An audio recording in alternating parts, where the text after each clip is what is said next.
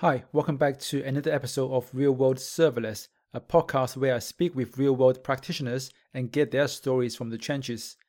This is part one of my conversation with Olaf and Dirk from MoneYou, a local bank based here in Amsterdam, Netherlands. And we've got some great talking points around vendor lock in and how MoneYou as a financial institution got on the path of going fully serverless.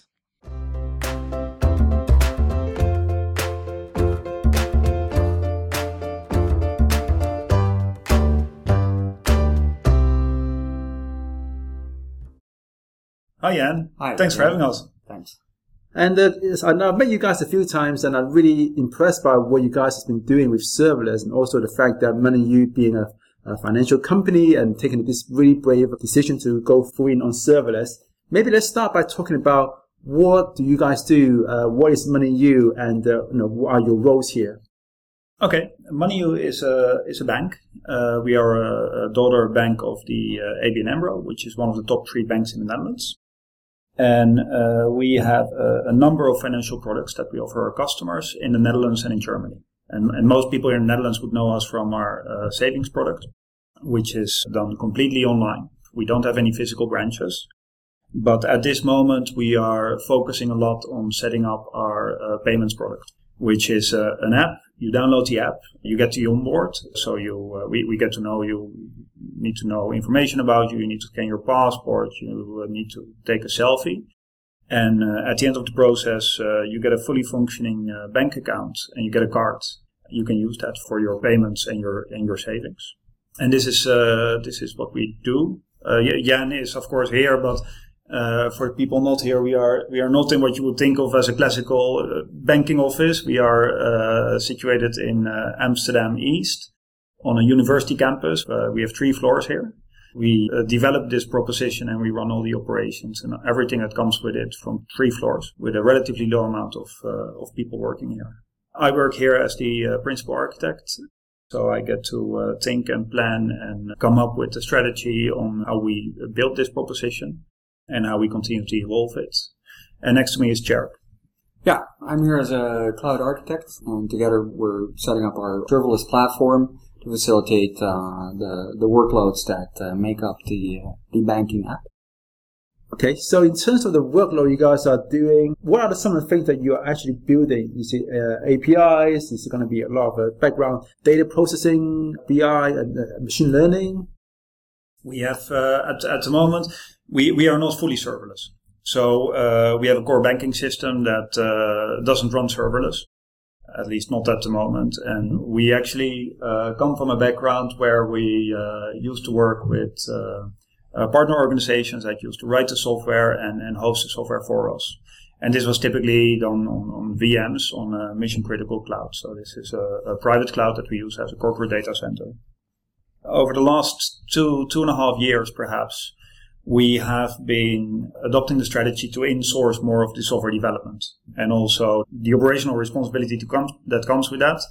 And we have chosen to uh, select AWS serverless as the target platform to do so.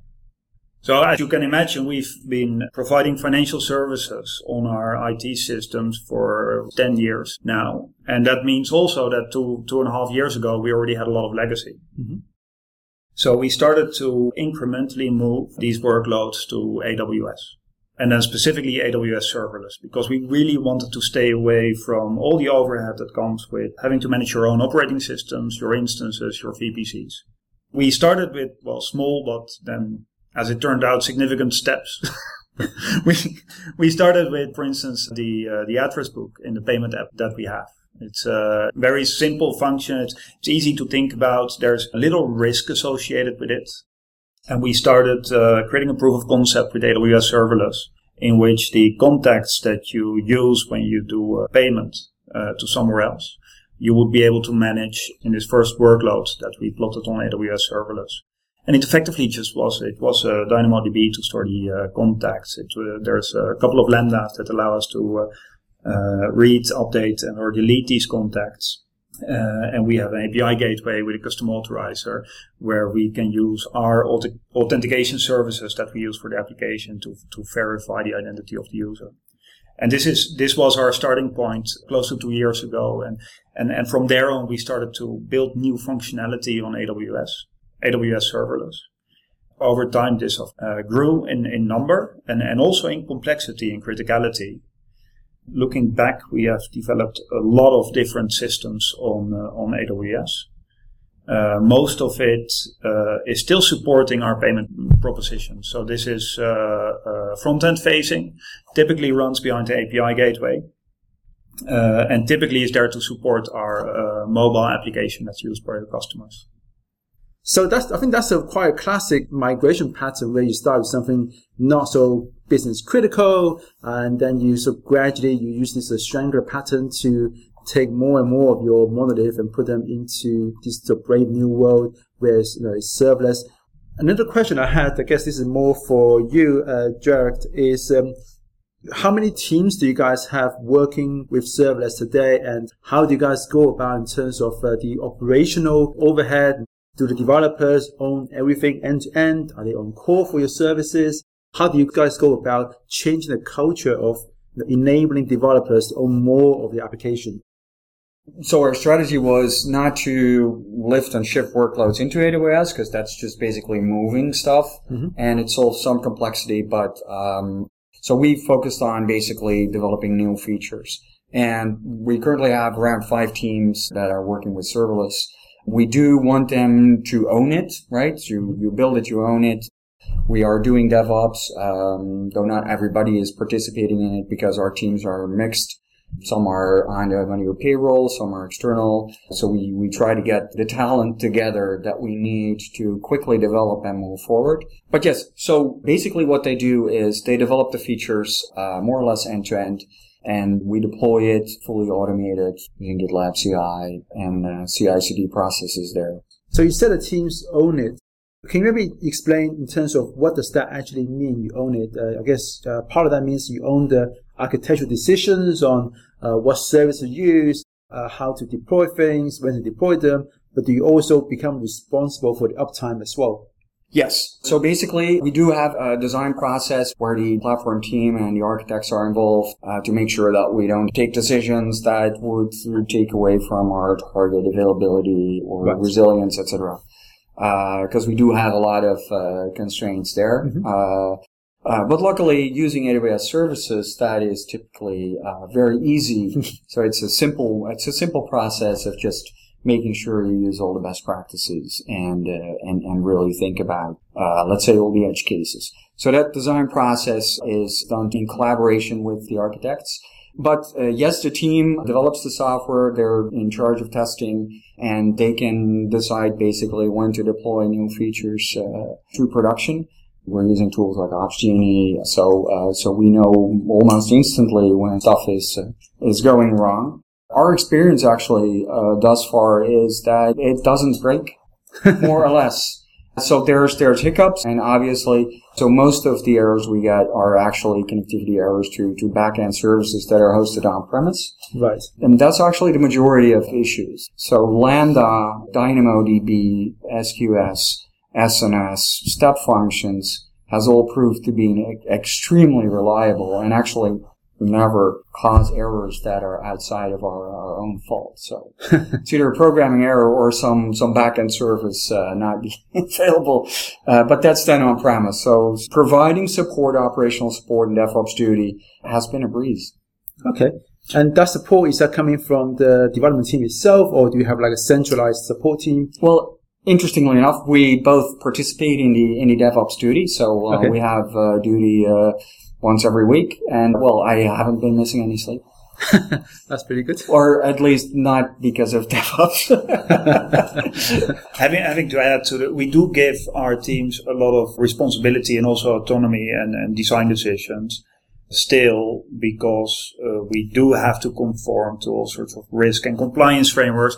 We have invested a lot in making sure that we have all the right guardrails in place. We invested a lot in our multi-account setup. We know exactly what permissions is needed. We have a lot of uh, operational tasks that developers might need to do as part of their DevOps duty, but we have alarms on these. And there is always retroactively a point in which from within the platform team, we need to go back and we need to be able to understand what somebody did and why. Uh, so yes, we, we do give our software development teams a lot of autonomy uh, and a lot of responsibility, but staying in control to us is even more important. And, and there has been a lot of work that has gone into that. Okay. Let's touch on the some multi-account organization bit later because what you guys have built here is quite impressive. Uh, for now, you mentioned risk and risk frameworks.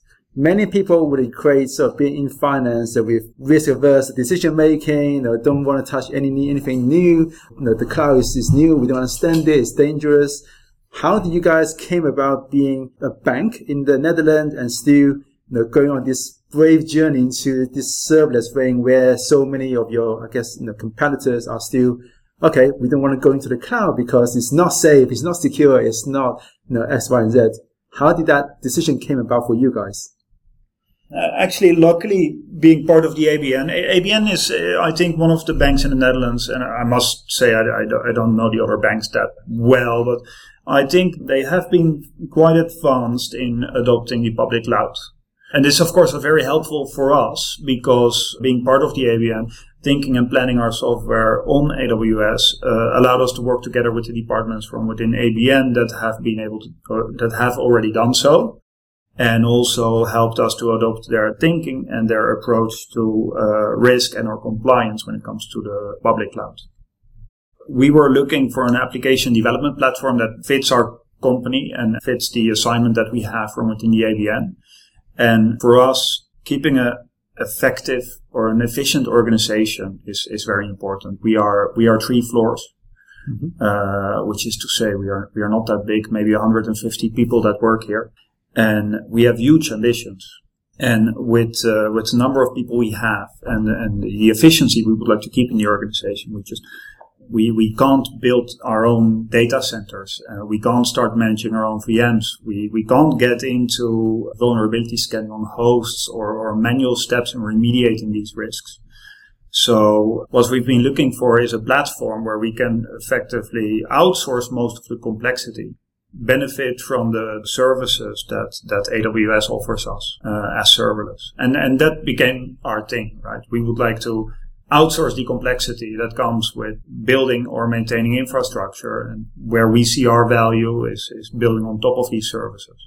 And one of the traditional approach to risks is the, the, the risks for a bank and the risk frameworks are, are not changing that frequently, right? So, so given the, the long history of, of IT within banks, a lot of traditional solutions that address all the risks, uh, or all the, all the controls that the risks uh, require have been more or less uh, standard solutions, and the bank uh, banks have been building on top of that mm-hmm. uh, to develop new features.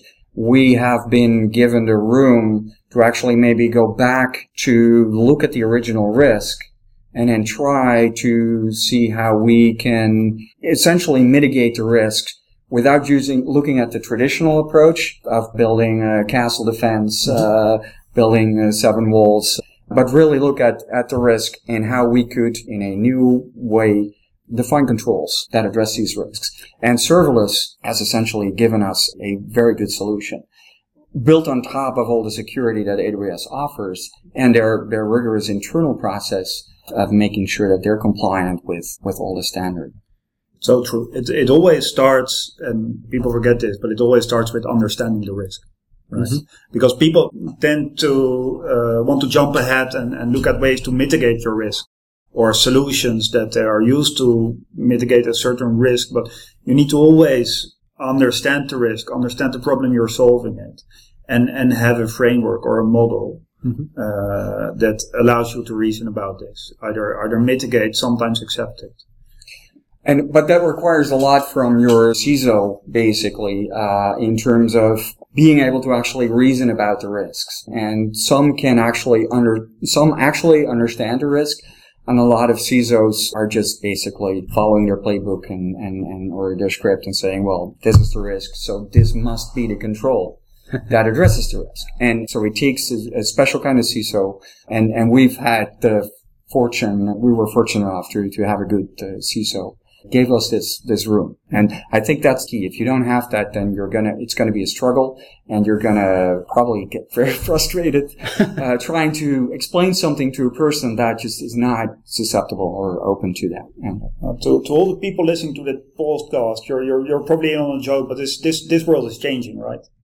It is. And if your approach to risk is to want to control the lot of it, then you're, you're becoming a dinosaur this is not going to work, and uh, even less so towards the future.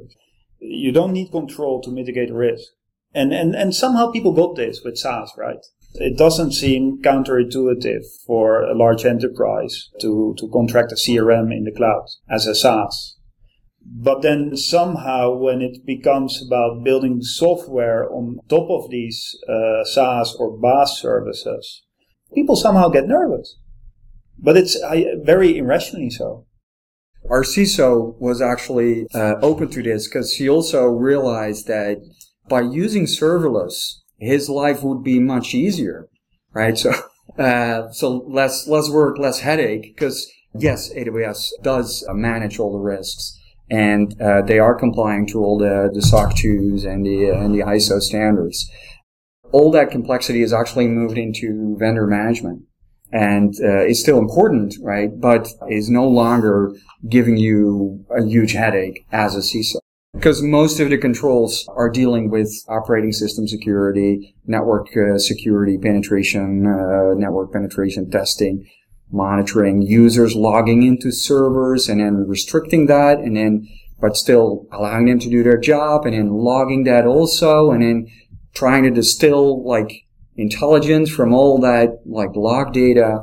There's so much complexity there. And for serverless, I mean, try to log into a Lambda. I, it's, right? It, uh, so we have none of that, and that allows us to stay lean and, and mean and really focus on delivering business value, and and that is ultimately uh, for us being a small but ambitious bank. That is where it counts. I think that's a really key message there that you have to understand the problem rather than just try to copy the solution from everybody.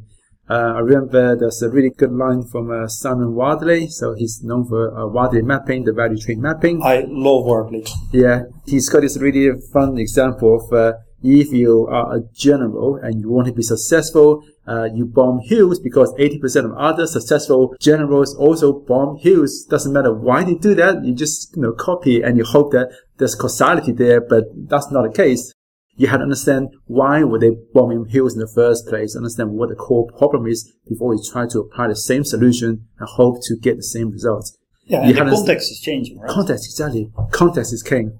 Really great you guys mentioned that.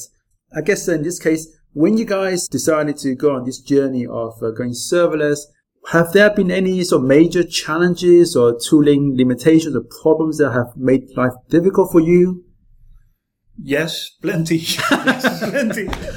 no, it's it, it it starts with I, I, I always we, we, we had this we, we had this uh, make or break moment where we had our first tiny successes. I was in a program uh, uh, meeting, and this was about where would we build the next feature. And of course, you have different people at the table. Um, our, our COO was there, and, and people from the program uh, or the product organization were there. I was there, and of course, there's this tension and, and, unease because you want to quickly be able to develop your next your next feature or your next increment, and and and using a new platform entails risk, right? Now, luckily, luckily, uh, this is not even my doing, but our our COO was really set on, on, on allowing ourselves to take time to build up our own development platform. He banged his fist on the table. he said, "This is going the direction of serverless." Period. That's just to name one, right? And it makes a lot of sense because I think right now, if, especially if you're in the direct to consumer market, I think the successful companies of the future will be software companies, mm-hmm. right? Because if you're not a software company and you're developing, you want to have, bring an innovative proposition to, to consumers or even business to business. If you are not a software company, you are relying on others to build that for you. So either you need a big bag of money or a lot of patience because uh, you'll be last. And so if you want to stay in control of your own destiny, become a software company. And that's what MoneYou has been doing in sourcing this delivery capability. And, um, and I think that's a key strategic decision. And the CEO made, rightfully so, made that decision uh, at, right at that moment and said, this is how we're going to go forward. And uh, frankly, given a company this size and the ambitions, there's, there's no other way. And I think that applies to a lot of companies yeah, if you look at the, you just need to look at the top, uh, I guess, top 100 companies in the world today by revenue, by any metric. Uh, uh the top, 80% of the, top 10 is just going to be software companies. I think apart from uh, that, the oil company in and the, the defense, probably. Yeah, yeah maybe, maybe, defense, maybe defense companies. Uh, yeah. Apart from even the defense companies are now more and more becoming technology focused because the future of war is also going to be technology, right? So, Absolutely we are a fintech, right? yeah. And we, and we used to work with partners. Interestingly enough, so this has been quite a journey over the last year and a half to build this digital delivery organization. Now, in the last couple of months, we've added quite a bit of developers to our payroll. And by that time, there was already a bit of buzz like this. We're building a bank on serverless. And if you understand how cool that is, you should, you should, should come work for us. And, and the people we now got, they're, they're really talented. They really understand why. They chose to work here, but they also bring great energy. And it's, it's now over the last couple of months, and, and, the chair there is nodding because he agrees. It brings so much good vibe and so much good energy to, to have your own people and to build your own software and to, to be able to, to manage this top to bottom and take mm-hmm. operational responsibility. Looking back, we've achieved a lot of great things here. Yeah, as a software engineer, uh, there's nothing more frustrating than not being in control of your decisions. I've been so many companies where, and also I know many companies that uh, working that way where the software developers are essentially stifled of creativity, of autonomy, where it really feels like you are just being paid to suffer uh, as opposed to it being what it should be, which is a creative job where you can take a lot of your own initiative to the table and create business value very rapidly. And I think a lot of things you guys talk about today and a lot of things I've seen in my own sort of career is that when you give developers that autonomy and give them the guidance and context, rather than micromanaging every decision, you're going to get much happier people, much more productive people. But also, you're going to create so much value more quickly and more cost efficiently as well. So going back to the question I had around challenges, uh, what are some of the main platform limitations and tooling limitations that uh, you experience day to day working with serverless? That's a great question. One of the things we ran into a lot is is a perceived problem. Mm-hmm. It's uh, I, I don't believe it's a big problem, but it's it's perceived to be a big problem, which is uh, code based portability. So we had I don't know how many talks with people that were building their software in Kubernetes because it's supposed to be more portable. And, and this is also to mitigate the risk of vendor lock-in, right? Our problem has not been code-based portability, but more than anything, the perception of our lack of ability to mitigate this risk. And I, to be honest, so risk is impact times likelihood. So the likelihood of us needing to move from one uh, public cloud to, to the other is uh, is probably not that big. And and and then the impact, honestly, if you think about it, we use, we use the serverless.org framework. Uh, we use uh, runtimes that are very default these services on AWS are pretty much on par with the services that any other public cloud could offer. I don't think there's a lot of risk there, but you run into the perception of it. And it's interesting because this is one of the key controls that also the regulators uh, basically require banks to at least think about is what is your exit strategy? And the question actually is quite literally on the form, do you have an exit strategy? But that's it. So do you have an exit strategy? And that is perceived as we need to be, that is somehow translated into we need to be able to move from one cloud provider to the next within a limited time frame. And that's not the question. The question is, do you have an exit strategy? Because if you don't, you should probably get one. And the exit strategy could be, we're not going to take the revolutionary approach by just moving everything lift and shift uh, within a couple of weeks, and therefore we need to run on Kubernetes. No, we can say basically, no, we're going to use the evolutionary uh, approach and just move workloads gradually to another cloud and probably new possibilities will be there to make that easier. We are using serverless framework and we make an effort to separate the handlers from the business logic.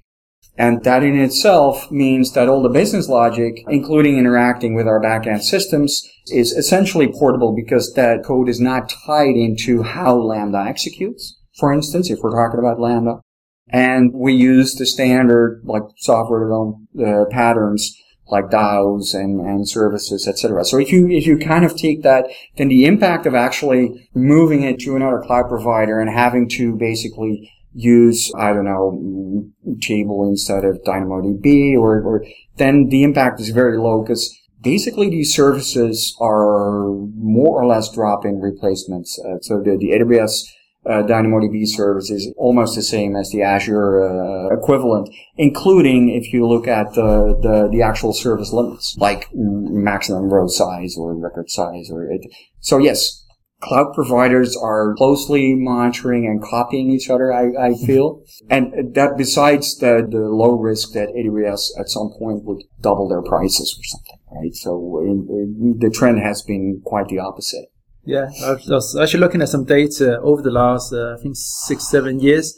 There's not been a single price hike. There's been lots of uh, price reductions, even though sometimes they count one price reduction for, for one service in one region. Uh, sometimes it's for the whole service. Uh, so, but still, there's just no data to suggest that they're ever going to just you know, spike the price. Uh, and also, given that it's a competitive market, it's getting more competitive, getting bigger all the time there's no business incentives for them to jack out the price. Absolutely. And um, I think what the, all of you mentioned as well, that whole point about it being much bigger perceived risk than actually being a risk. I think that's really interesting point where if you ask 100 companies, what is the biggest challenges you face today? No one is going to say portability near the top 10 or top 100. And yet they're making all these technical decisions up front yeah. because of this perceived risk of portability which I think to me is just crazy. It doesn't make any sense. Again, goes back to the point of understanding what is the actual risk and what is proportional response to that risk as opposed to just, well, everyone's talking about this vendor lock-in thing. Maybe we should think about it as well. Yeah, and we've had uh, examples of sister companies to, to MoneYou, also daughter companies of ABN that were then actually saying that they were kind of reluctant to use AWS because of vendor lock-in, but then had no trouble in building everything on Mendix, for instance, right? And, uh, yeah, and also that whole lock-in thing is, I hate this word lock-in because it's never lock-in. It's a coupling cost. It's a cost of moving, but you can always move with enough effort and time. Yeah. Uh, it's never really a true lock-in per se. And also you always lock into something anyway. Yeah, and there's a huge opportunity gain. Huh? So imagine having to build all the, the services and abstraction layers that you that you get from a public cloud vendor if you go all in, all, all, the benefits you get from there. Like one of the things I love about AWS is that everything is integrated with uh, identity access management. Yeah. The work that you would need to put into uh, implementing uh, fine-grained, least privileged identity access management over different services uh, from perhaps different third-party providers in different models that cost is, is not there, which becomes your benefit. So there's there's a huge opportunity benefit in, in modeling your IT landscape towards a single cloud provider.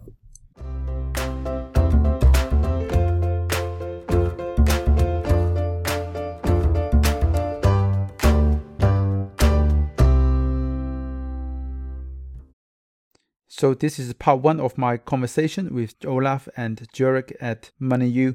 Please come back next week for part two of this conversation. If you want to access show notes or the transcript for this episode, please go to realworldserverless.com. I'll see you guys next time.